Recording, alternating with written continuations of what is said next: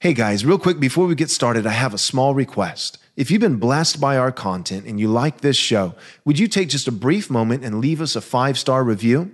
This is quite possibly the most effective thing that you can do to ensure that this content gets out to as many people as possible.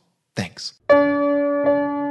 Jesus said, Man cannot live on bread alone, but from every word that proceeds from the mouth of God. You're listening to Daily Truth. The root sin of all mankind is unbelief, the rejection of God's truth, the exchange of God's truth for the lie. And as people refuse to believe God and His truth, the immediate result is idolatry. First, unbelief, and then idolatry. False belief immediately resulting in false worship. False belief leading to false worship. So, the first thing that Paul draws out, the first primary point in our text, in verse 25 of our text, is that the root sin of mankind is always unbelief, the willful rejection of the truth of God in exchange for the lie. And I use that word willful intentionally. Do not buy in to the illusion that rebellion stems from ignorance. The Bible teaches precisely the opposite. It is not as though unbelievers are ignorant of God, His existence, His power, His glory, His holiness, His law. It is not as though unbelievers are ignorant of God and His truth, and therefore, because they are ignorant of God and His truth, they then choose to rebel. That is not the order that the Bible states clearly. The Bible states precisely the opposite.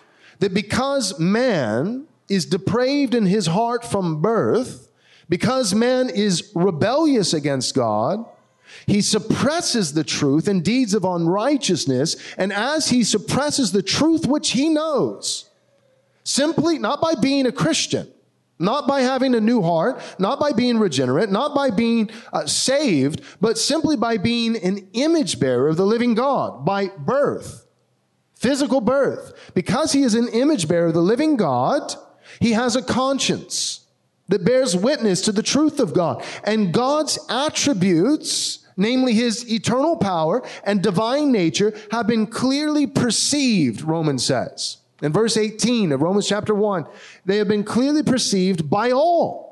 Not just Christians, but every single person because they were created in the image of God, given a conscience, and because not only because of their nature, created in the image of God, but because of nature itself in general, the creation itself, the world that we live in, all testifying to the existence of God and the reality of his eternal power the reality of his divine nature because of these things, what God has made. Because of the way that he made man and the way that he made this world, all people are without an apologia. Meaning they are without an excuse. That's why people go to hell. Listen, brothers and sisters, do not doubt for a moment the justice of God. There will be no ignorant person in hell. Say, I didn't know. If only I knew, I would have worshiped you. That will never be said.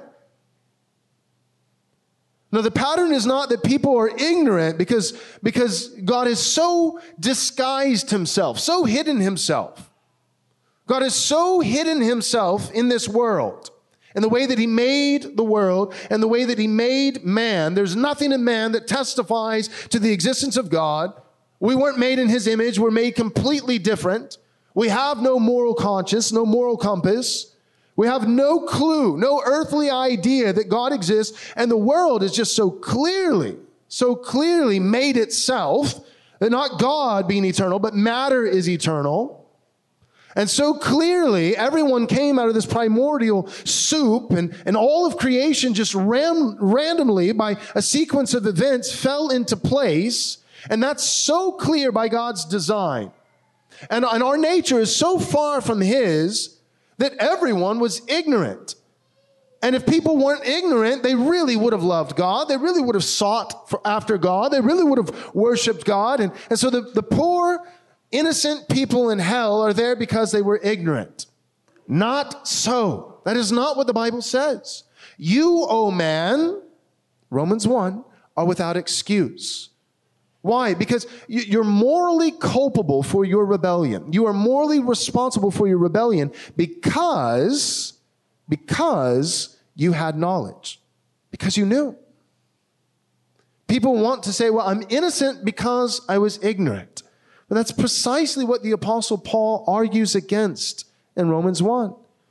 He says, You're not innocent. You're guilty of sin. And there's only one solution, which is the grace that can only be found through faith in Christ Jesus. But apart from Jesus, apart from the forgiveness that he offers, apart from his atonement, you are guilty. You're not innocent. You're guilty.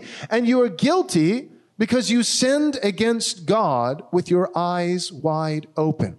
So the pattern of scripture is not that people are born ignorant of the things of God and therefore choose to rebel. No, the pattern of scripture is that people are born rebellious towards God because of the curse of sin. And in their rebellion, what they do is they lie and suppress the truth progressively, further and further, further suppressions of the truth. And eventually they do achieve greater degrees of ignorance. So a person can become ignorant or at least become more ignorant over time through sin. But they are not born ignorant. The Bible says they are born with a knowledge of God. Not every attribute of God, not everything that can be known about God. If we want to know all that there is to know about God, we need special revelation. We need the Word of God. But natural revelation, again, creation testifying to who God is, natural revelation does tell every single person, not just a Christian, but every single person who has ever lived and ever will, by what God has made through natural revelation, his creation, it testifies that God exists, that God is holy, that he's eternally powerful, and that he is divine. And that there is a moral obligation for every single human being as the creature to pay homage to the Creator. Everyone knows that. Everyone.